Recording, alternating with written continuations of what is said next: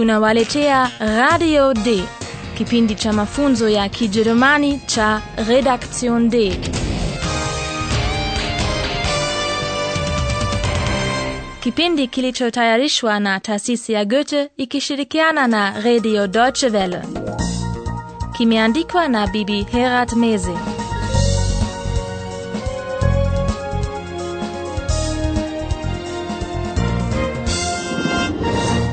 Wasikilizaji wapendwa, karibuni katika mfululizo wa 12 wa mafunzo ya Kijerumani kwa redio yaitwayo Radio d Leo tunawaletea kipindi maalumu. Tutajibu barua za wasikilizaji, lakini bubora niseme profesa wetu atajibu barua hizo. Hallo, liebe Hörerinnen und Hörer, Willkommen, bei Radio D. Radio D. Hörerpost. Tuanze moja kwa moja na swali la kwanza. Msikilizaji mmoja mwanamke anauliza, je, katika Kijerumani kuna aina mbili za kutumia wewe? Mtu husemeshwa ama kwa wewe du au kwa wewe zi? Ndiyo, hilo ni swala muhimu sana linalowatatiza hata baadhi ya Wajerumani wenyewe, lakini hebu tulijibu kwa kutoa mifano ili kila mmoja wenu ajue kinachokusudiwa. Kwanza jaribuni kusikiliza matumizi tofauti ya sie na du. Was machen Sie hier? Was machst du hier? Hebu sasa sikilizeni mifano miwili inayotumia aina hizo mbili za wewe. Ikiwa mnaweza kukumbuka nani humwambia nani maneno hayo, basi mtaweza kujua wapi kutumia du na wapi kutumia zi Was machen Sie denn? Huyo alikuwa daktari wa mfalme lutfish wa pili. Ni wazi kwamba anamsemesha mfalme wake kwa njia ya heshima, na namna ya heshima ni kumsemesha kwa z Eihahn, was machst du da? Huyo alikuwa yosefine anayemuuliza Aihan anafanya nini. Na kwa kuwa yosefine na aihan ni vijana wanaojuana sana na wenye maingiliano mazuri wanasemezana kwa du hebu sikilizeni mifano miwili mingine sikilizeni tofauti ya wahusika wanaotumia maneno hayo mawili Entschuldigung. Entschuldigung. Wer sind Sie? König Ludwig. Also, Philipp, das ist Eihahn. Wie heißt du? Eihahn? Eihahn? Kwa hivyo ikiwa mtu anataka kuonyesha heshima na kuwasemesha watu asiowajua au watu wenye kuheshimika, basi hutumia z na miongoni mwa rafiki au watu wanaojuana sana hutumia du, au vipi? Aa, huwezi kusema hivyo kwa ujumla, kwani hata watu wanaojuana sana husemezana wakati mwingine kwa z na wapo vijana wanaopenda kusemezana kwa du hata kama hawajuani. Ningependa kuwaambia wasikilizaji wetu kwamba kabisa si makosa kumsemesha mtu kwa z lakini mkimsemesha mtu moja kwa moja kwa du, anaweza kufikiri anavunjiwa heshima yake na huenda asifurahishwe na mazungumzo kama hayo. kabisa na watu wanaosemeshwa kwa z lakini wao wenyewe hupenda kusemeshwa kwa du husisitiza hayo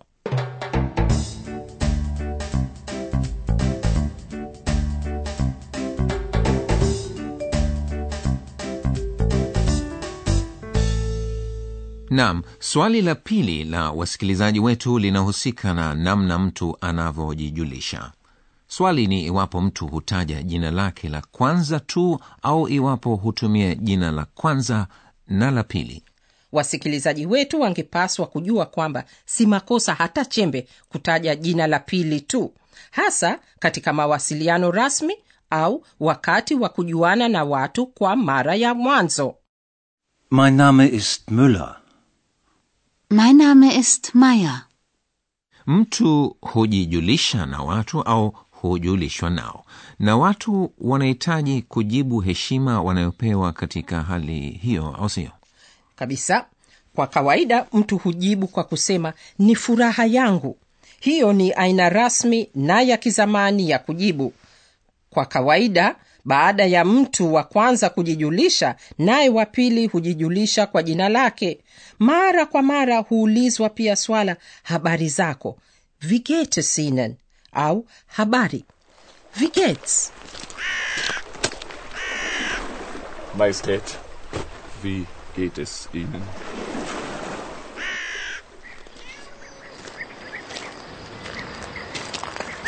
Tag, Hanne. Wie geht's?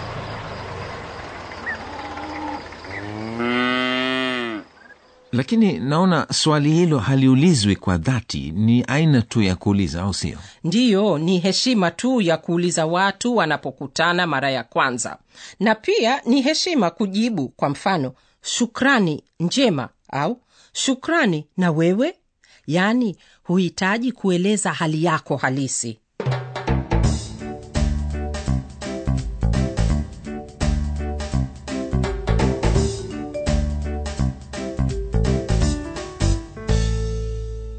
na hapa liko swali jingine la msikilizaji. Kwa kweli ni swali gumu. Msikilizaji huyu anauliza je hutumiwa vipi kijineno den? Aa, nisingesema kuwa ni swala gumu. Kwa kweli nimefurahi kwamba ni swala zuri. Msikilizaji anauliza sivyo aina ya matumizi ya den? Basi ni neno lisilobadilika likiwemo katika kifungu cha vijineno particle. Lakini profesa naona kabla hukuendelea na ufafanuzi wako unaweza kuwapa wasikilizaji mifano? Bila shaka. Wer bist du denn? Was machen Sie denn? sina shaka mmeyafahamu maswala mawili. Wewe ni nani? Wewe unafanya nini? Yani wer bist du?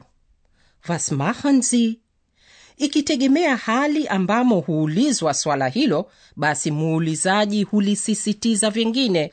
Katika swala wewe ni nani? Wer bist du linaweza kusisitizwa neno wewe. Du mtu apendapo kujua wewe ni nani. Wer bist du? na udadisi au mshangao huo husisitizwa kwa kijineno den. Kwa mfano alipoisikia kwa mara ya kwanza sauti ya kompu philip aliuliza kwa mshangao Wer bist du denn? Ich bin Kompu. den hutumiwa kujibiza yale yaliyokwisha kusemwa au kutendwa mjibizo huo unaweza kuwa mshangao au kero sikilizeni tena mfano unaosisitiza kitendo machen Was machen Sie denn? Ni wazi kuwa daktari wa mfalme ludwig amekereka sana mfalme ludwig anapotaka kumvuta majini Was machen Sie denn? Halt! Halt! kijineno den kama vijineno vyote vya kijerumani hakibadili maana ya kimsingi ya kauli japokuwa kauli hiyo huweza kutiliwa nguvu au kulainishwa yaani maana ya kauli hubakia ile ile basi ikiwa ni hivyo pana haja gani kwa wasikilizaji wetu kujua matumizi ya den sawa usemavyo lakini sentensi zinafahamika hata bila ya vijineno kama hivyo. Yaani mtu hahitaji muda mrefu kuifahamu maana ya kauli. Lakini wasikilizaji wetu wanahitaji kufahamu kuwa vijineno hivyo hutumiwa sana katika kijerumani. Na sentensi zenye vijineno hivyo huilainisha lugha na kuifanya isiwe kavu sikilizeni basi mfano mwingine Was ist denn das?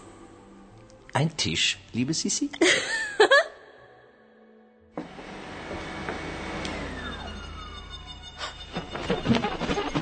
Hilfe! Wer ist das denn? Eulalia. je vilitumiwa vijineno vingine ndiyo ningependa kugusia juu ya kijineno doh doh hutumiwa mtu akitafuta hila ya kuungwa mkono katika mazungumzo Das ist doch philip mtu humkumbusha mwenzake kuhusu jambo analohitaji kufahamu kwa mfano kwenye radio d yupo bundi Wie bitte? Wer ist das denn? Eine Eule.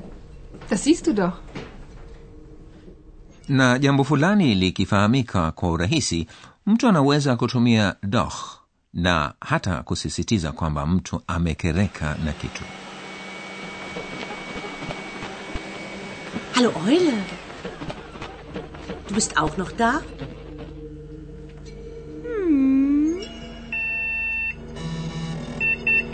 Das ist eine Eule, aber sie heißt Eulalia. Das weißt du doch.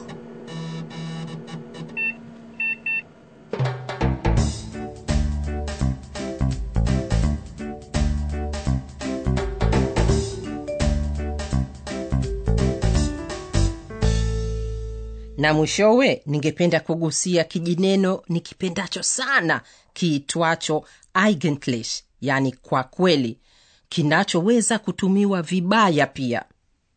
Wo ist philip Wo ist eigentlich philip kwa nini profesa amesema kinaweza kutumiwa vibaya pia? Kwa sababu japokuwa utafikiri hakidhuru lakini kinaweza kutilia mkazo lawama. Mnafikiriaje? Aihan analiuliza swala lake kwa kulaumu au kutolaumu anapotaka kujua iwapo philip yupo kituo cha utangazaji Wo ist eigentlich Philipp? In München. Nein, im Stau. Philipp ist im Stau.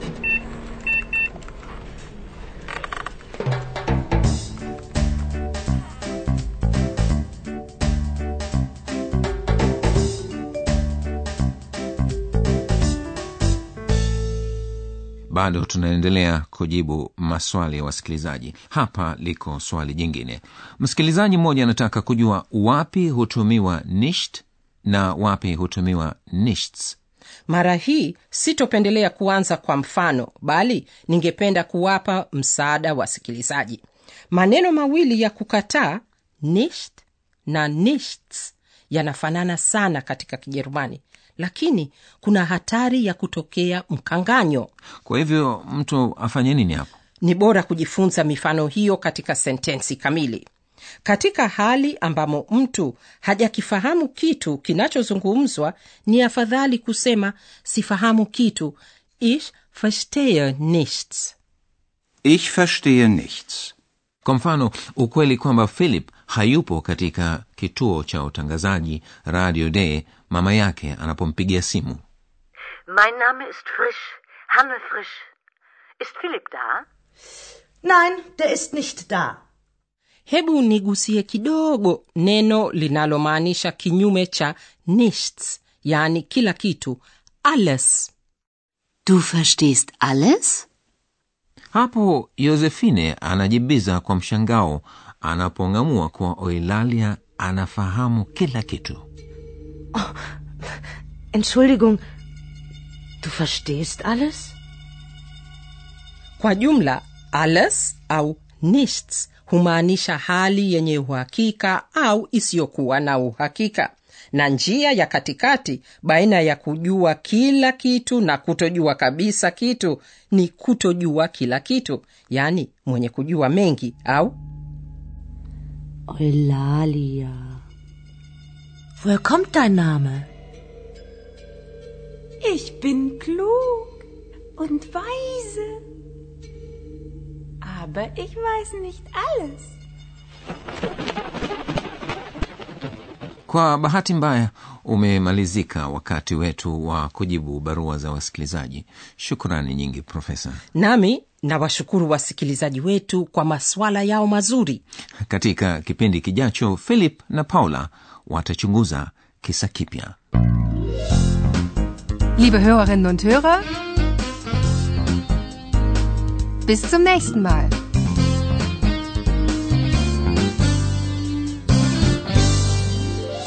Mlikuwa mkisikiliza radio d mafunzo ya kijerumani kwa redio yaliyoandaliwa na taasisi ya goethe ikishirikiana na Radio deutsche welle und tschüss.